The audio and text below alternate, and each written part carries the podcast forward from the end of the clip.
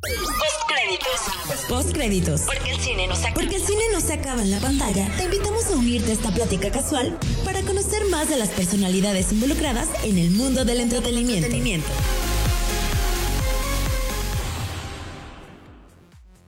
Bienvenidos a Intermedio, el episodio entre episodio de Postcréditos. El día de hoy aún seguimos viviendo una época complicada tanto en el país como a nivel mundial, pero precisamente por eso creemos que al momento de estar volcándonos en otras artes, de estar volcando a, ver qué más nos ofrece el mundo, qué más podemos hacer con el tiempo en este que los que logramos o los que podemos estar acuarentenados en nuestros cuartos, que podemos estar con un tiempo digamos un poco más libre eh, dentro de los males el peor, eh, pensamos que es momento de apoyar al cine mexicano. Y por eso el día de hoy en Postcréditos les vamos a presentar tres eh, películas de cine mexicano que pueden ver en la cuarentena.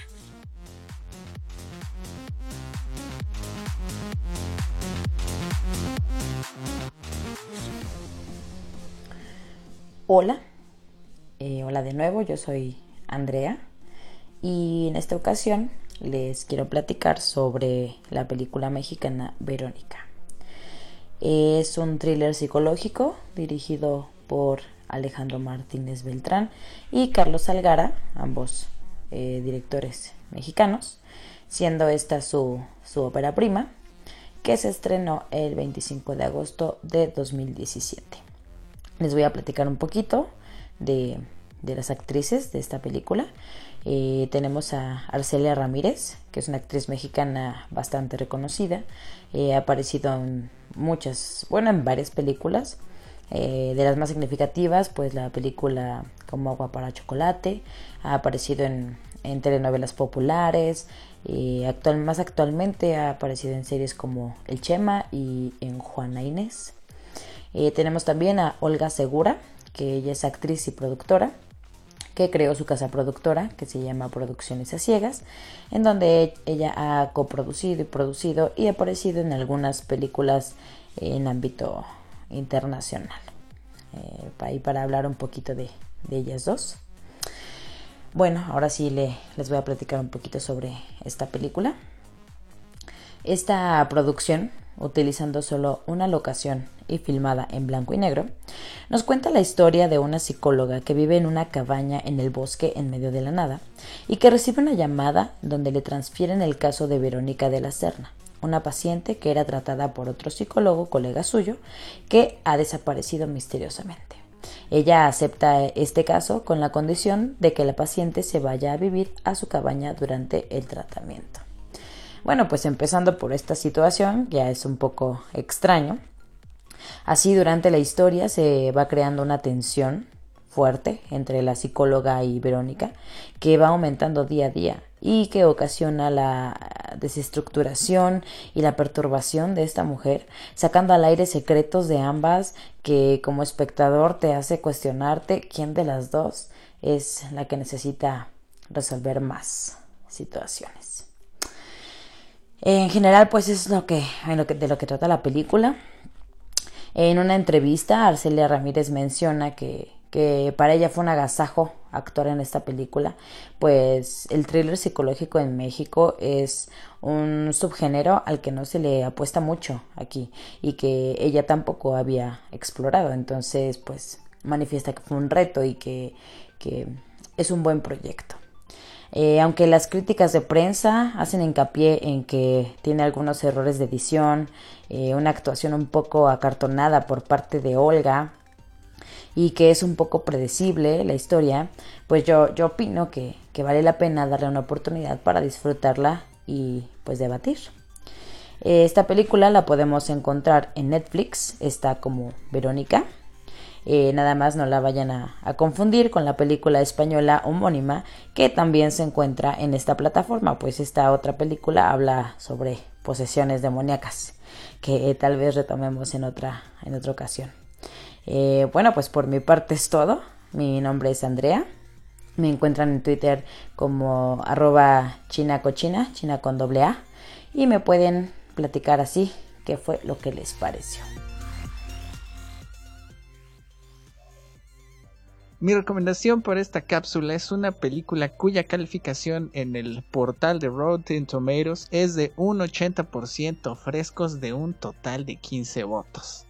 Lo cual solo nos dice que la gente de Rotten Tomatoes no toma en cuenta el cine mexicano, pero nosotros en este podcast sí.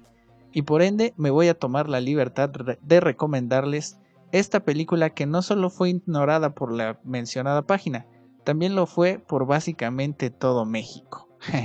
Estoy hablando de Sueño en otro idioma de 2017, dirigida por Ernesto Contreras.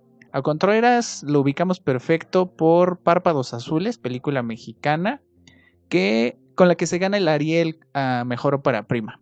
Yo a él lo ubico perfecto por el documental Seguir siendo de mis queridos Tacubos. El largometraje versa sobre un joven lingüista que se dispone a adentrarse en la selva mexicana para rescatar el sicril, una lengua antigua que está por desaparecer. La situación se complica cuando descubre que los dos últimos hablantes llevan más de 50 años sin hablarse.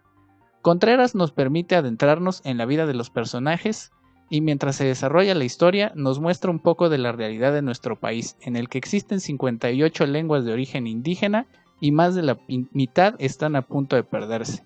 La cinematografía corre a cargo de Tonatiu Martínez, quien no escatima en mostrar los colores de la selva mexicana. Como dato extra, el cicril fue creado específicamente por el lingüista mexicano Javier Félix Valdés para poder realizar la película. Por ahí hay una canción que se llama de hecho Canción Cicril que es interpretada por Deniris Gutiérrez que pertenece al grupo Hello Sea Horse. Así que no sean como mucha gente que ignora el buen cine que se hace en México. Esta película la pueden encontrar en la plataforma de Prime. No olviden seguirme en Twitter e Instagram y me encuentran como NeoYaoTecatl.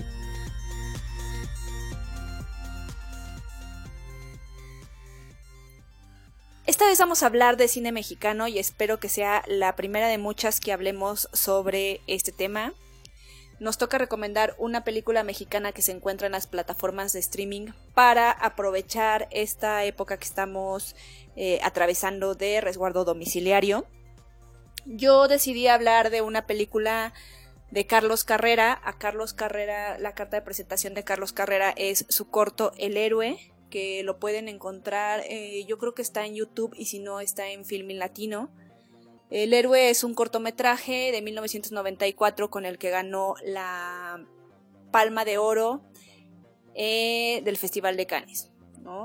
Ana y Bruno es el primer largometraje eh, animado de Carlos Carrera, se estrenó en el 2018. El guion es de Daniel Emil y Flavio González Mello de hecho, la película está basada en una novela justo de Daniel Emil. Las voces son de Marina de Tavira, Damián Alcázar, Héctor Bonilla, Regina Orozco, entre otros. ¿De qué va Ana y Bruno? Ana y Bruno es la historia de una familia, padre, madre y la pequeña Ana, que llegan a una, a lo que, a una casona vieja. La película está ambientada en los 1940 esta casa parece ser una casa de descanso, pero después nos daremos cuenta que en realidad es un hospital psiquiátrico. En ese hospital Ana conoce a diversos personajes que resultan ser eh, amigos imaginarios o producto de la imaginación de los pacientes que se encuentran en el psiquiátrico. Mm, se desarrolla la película y la madre de Ana se ve eh, amenazada por un ente oscuro y Ana para salvar a su mamá decide ir en busca de su papá y ahí es en donde inicia eh, realmente la aventura y el desarrollo eh, completo de toda la película. Ana y Bruno de entrada puede, puede parecer una película infantil porque así está desarrollada con un toque infantil, pero conforme se va desarrollando la historia se va tornando un poco más oscura cada uno de los seres imaginarios que van acompañando a Ana en su aventura representan de alguna manera un trastorno mental de los pacientes que están ahí, ¿no? Podemos ver, por ejemplo, el trastorno obsesivo compulsivo, este, eh, eh, problemas de personalidad, eh, la esquizofrenia.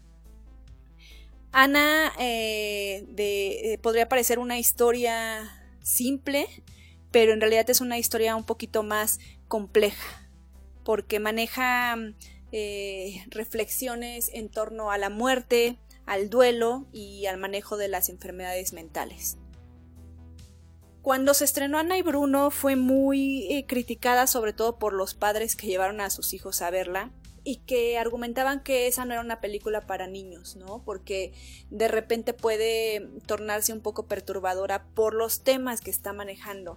Esta cuestión de la muerte, eh, el tema de cómo se procesa un duelo, y bueno, no les cuento más para que para no arruinarles la película si no la han visto. Yo creo que es una película que vale mucho la pena, como la defendió en su momento Carlos Carrera. Eh, a veces eh, creemos que o tratamos a nuestros hijos como o a los, o a los niños como si fueran eh, tontos y en realidad eh, los niños no son, no son tontos, ¿no? Son muy inteligentes y sí saben o sí tienen la capacidad de procesar ciertas situaciones dependiendo de la forma en cómo se los cuentes o se los expliques. Y creo que Ana y Bruno cumple bien con esa función, ¿no? Ana y Bruno no es solo una película para niños, me parece que es una película que también los adultos deben de ver, porque precisamente eh, maneja y habla temas que no son normalmente tocados en las películas de animación. Carlos Carrera se caracteriza un poco por tener este toquecito oscuro, de hecho su, su corto de El héroe es así, oscuro, aunque el final de El héroe no es precisamente feliz, el final de Ana y Bruno me parece que es un final este, adecuado para las audiencias eh, infantiles. Véanla, está en Amazon Prime. Eh, es una película que habla sobre la amistad y sobre el amor familiar y que vale mucho la pena. Yo soy Jan Osorio. Me pueden encontrar en Twitter como Jan-is y en Instagram como Jan-oso.